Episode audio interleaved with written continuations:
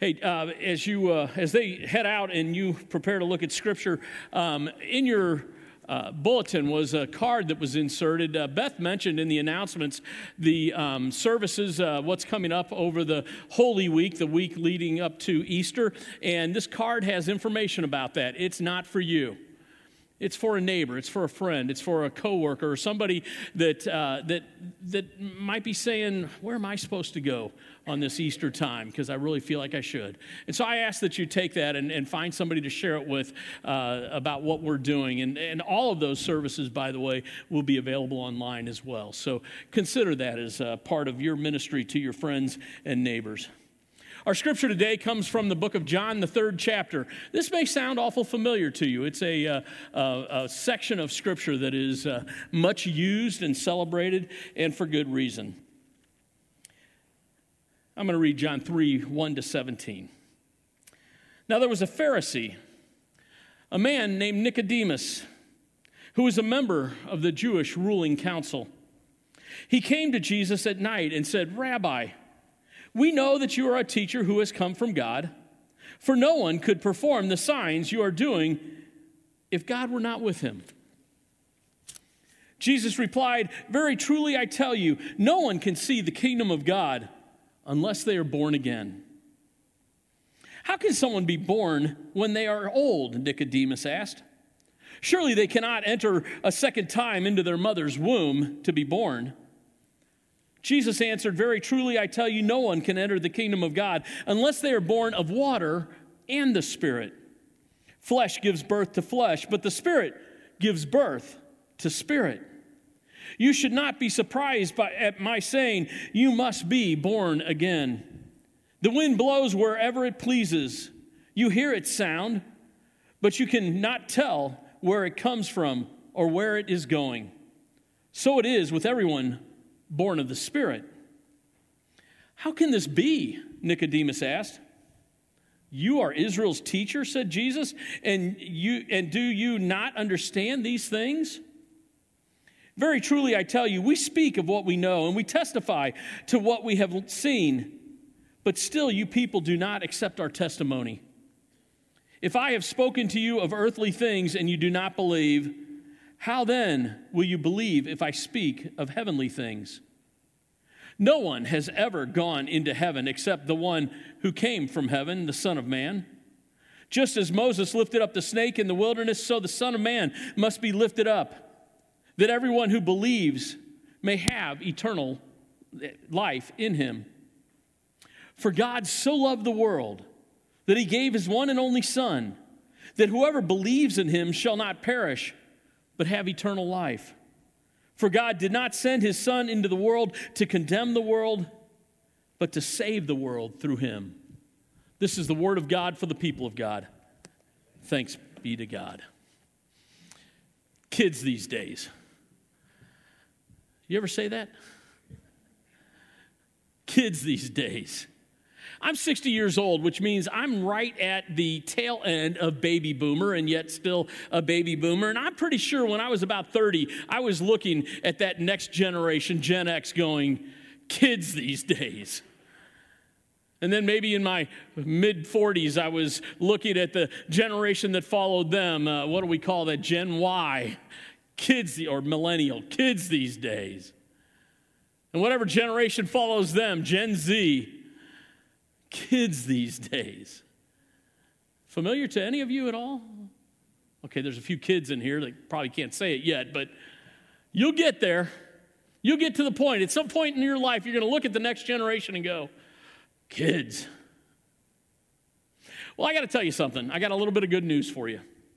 Um, this weekend, I was uh, at um, the speech and debate contests uh, here in St. Louis area where kids were competing to go to the national contest. Those who finished in the top three in, in St. Louis area go on to compete in Phoenix for the national competition in speech and debate. And uh, um, there's good news in that.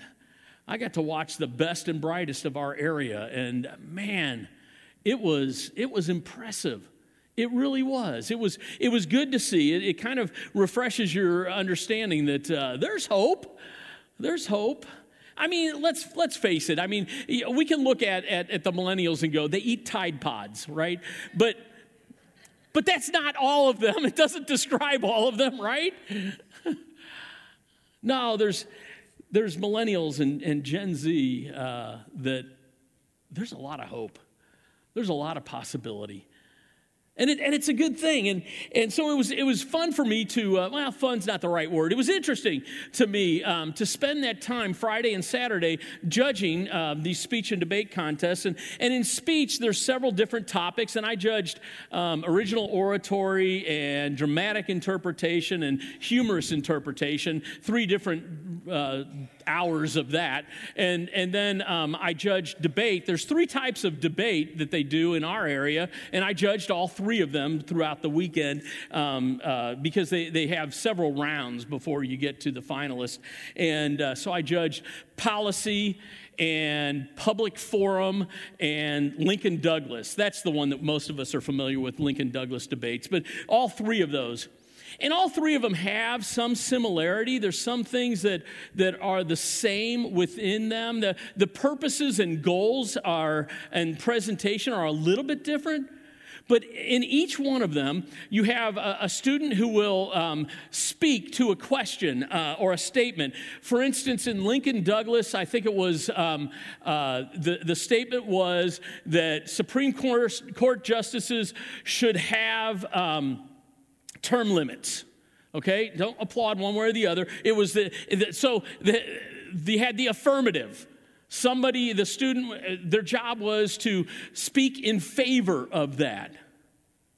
And the other side was the negative, the, the affirmative and the negative. The negative was to negate the arguments for the affirmative. And so as they as they work through this, the, the way they do that is the uh, the affirmative speaks and then the negative gets to ask questions about what they just said. It's called cross examination. And then, and then the negative speaks, and, and the affirmative gets to cross examine, ask questions. And it goes back and forth until final arguments are offered. And it seemed to me as I was listening that. Um, there are really kind of two types of questions. Oh, there's probably a lot more, but for the sake of today, and don't argue with me, this isn't a debate. There's two kinds of, of questions or ways to pose questions. One is out of sheer curiosity. I'm interested in what you just said. Tell me more. Help me learn. Help me understand. And the other is what they use in speech and debate, and that is I want to discredit what you said in the way that I ask my questions. I want to walk you down a path with my questioning that causes you to stumble, that traps you into saying something you don't want to say about your case. And so I think there's the, the sincere curiosity, and, and, and there's the desire to discredit. Now, I'm going to talk some about that desire to discredit. And let me say, that is the point of the questioning in a debate contest. There's nothing wrong with that. That's what they're supposed to do. And they're learning a life skill that's important this, this sense of being able to, to think um, uh, uh, in, in a way that, that develops their minds. And, and so it's okay for that discrediting conversation to happen in that context. But, but when we look at Scripture, we find that the more sincere the questioning, the more likely it is that something really positive comes out of it. As we look at Scripture, uh, there, there are people that Jesus meets along the way. And, and as he goes throughout, there are some who come with him with a curiosity, a sincere curiosity, and there are some that come to discredit him. As a matter of fact, in, in, in John 8, for instance, John 8 is the story of the woman caught in adultery, and the Pharisees bring her to Jesus for him to judge her. But here's what it says about that in John 8 6. They were using this question as a trap in order to have a basis for accusing him. Their questioning was meant to discredit, to trap Jesus, to get him to say something that is against their rules so they can show him as a charlatan and not worthy of, of their attention. In other places, there's, there's one other place that this is specifically mentioned, this questioning as a trap, and, and that is in Matthew 22. We also find it in Mark and Luke on the same conversation, but I'll just talk about the Matthew 22 one. It's, it's the, the conversation where Jesus responds, Render unto Caesar what is Caesar's.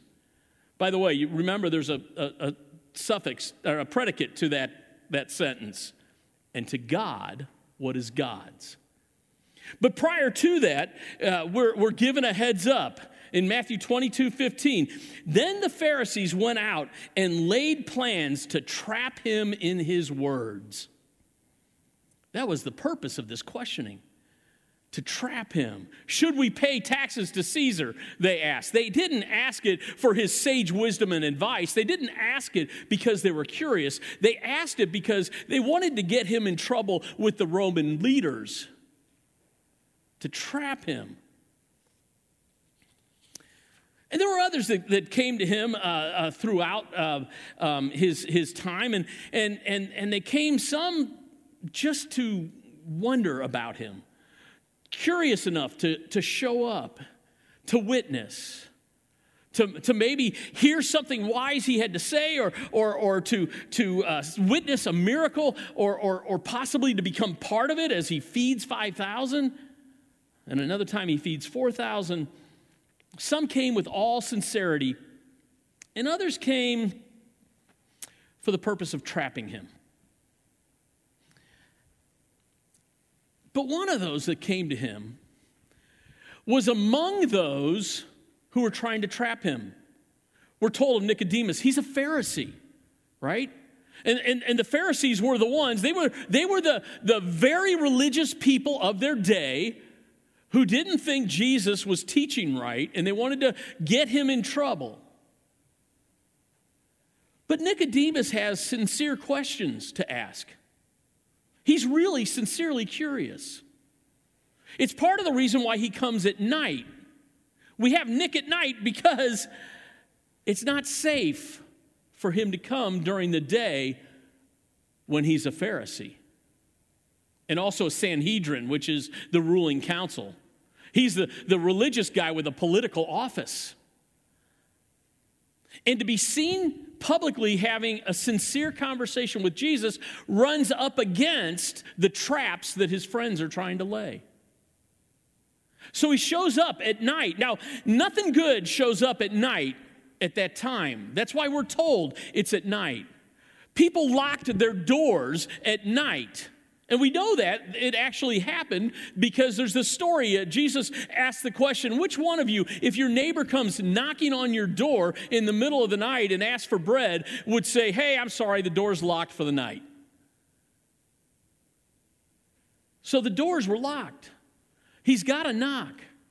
And the reason the doors are locked is nefarious activity happens on the streets at night. But Nick comes knocking.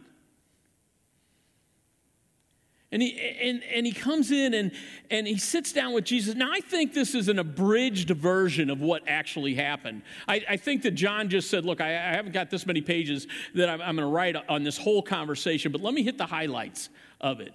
Part of the reason I say that is because I think that there's an awkward transition between John 3 2 and John 3 3.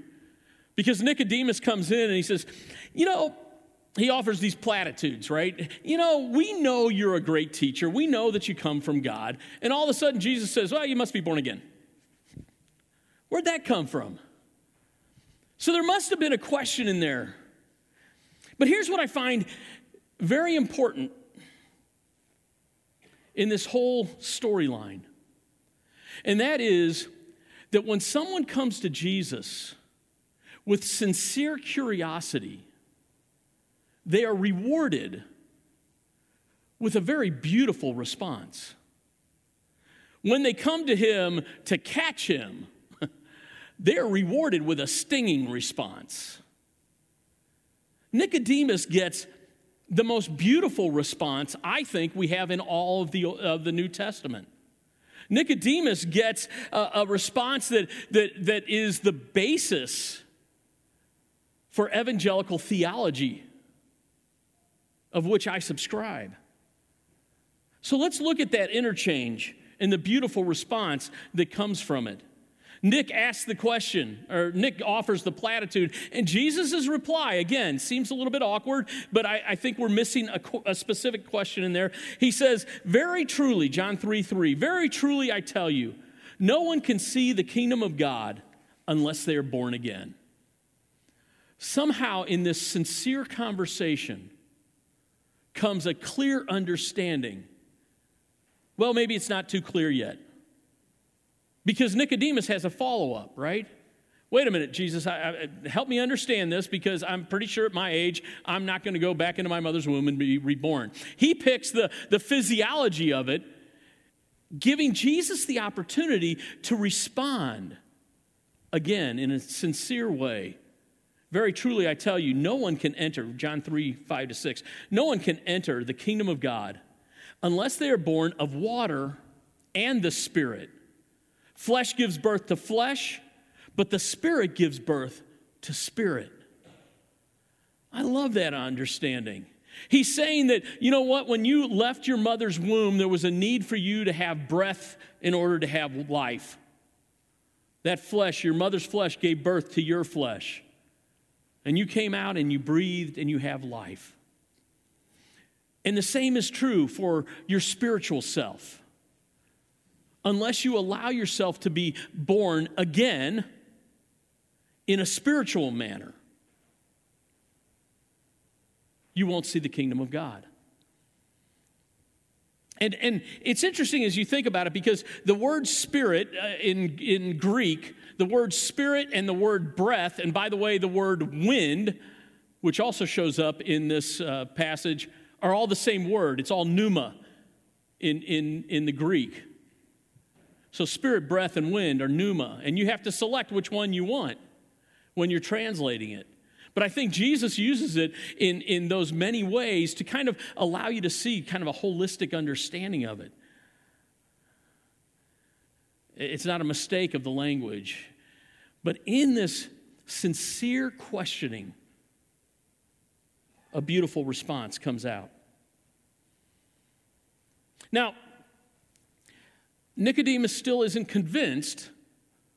He's still asking. And so he says, uh, How can this be? How does this work? And again, I think it's followed by some beloved verses uh, of theology. Um, and and there, it's part of evangelical theology upon which the Methodist Church is built. The Methodist theology is built, and that is the love of God. And we have that beautiful verse from John 3:16, and maybe you know this by heart. John 3:16 says, "For God so loved the world that he gave his one and only son, that whoever believes in him shall not perish, but have eternal life." It speaks of God's love for us. It speaks of God's sacrificial love, willing to give a son for your sake. It speaks of, of, of a sacrificial love that invites us into the eternal presence of God. Because someone sincerely asked a question, we get to dive into the depths of God's love. And then, as if to make it clear that this curious question is welcomed and not condemned, John 3 17, for God did not send his Son in the world to condemn the world but to save the world through him. Thus, the, the clarity comes through. God, God doesn't seek to condemn us, God seeks to save us, to, to save you. We're condemned by our own activities. We're condemned by our own words. We're condemned by what we call sin, by our actions that oppose God. God doesn't condemn us, we condemn ourselves. God allows us to live with the consequences of our own self condemnation. Or God offers by his actions to save us. We are condemned by our actions, we are saved by God's. And we learn of this because somebody came with a question, not, not, a, not a question that was to tear down what Jesus was saying, but a question that was sincere, that desired knowledge and understanding. Last week, I, I, I talked about learning and practice. We, we learn what God has for us, and then we go out and practice it. And, and, and part of that flow happens just every Sunday as, as you come and you learn God's love for you and, and God's desire for your life, and you go out and try to live it. And some of it comes through on, on uh, long term learning through a Bible study or something like that. But, but what, what that does is invites your questions, invites your curiosity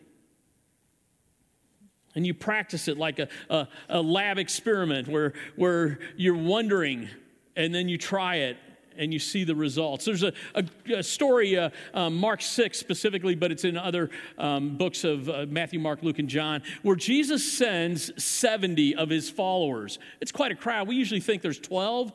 No, he sends 70 of his followers out into the, the countryside. And he says, Go to these villages and teach them what I taught you. Preach what I've preached to you. What you have learned, go out and practice it. And, and the, the, cool thing is that they go out, and when they come back, they're, they're excited. They're like, Jesus, you can't believe it. It was wonderful. It was like we, we watched Satan fall from his throne in the middle of this. And I could just imagine the question that followed. And that was, Can you tell us more? We'd like to learn more. We're even more curious now that we've practiced it what it's like. So we can go and practice it some more. Their curious minds put into action what they've learned.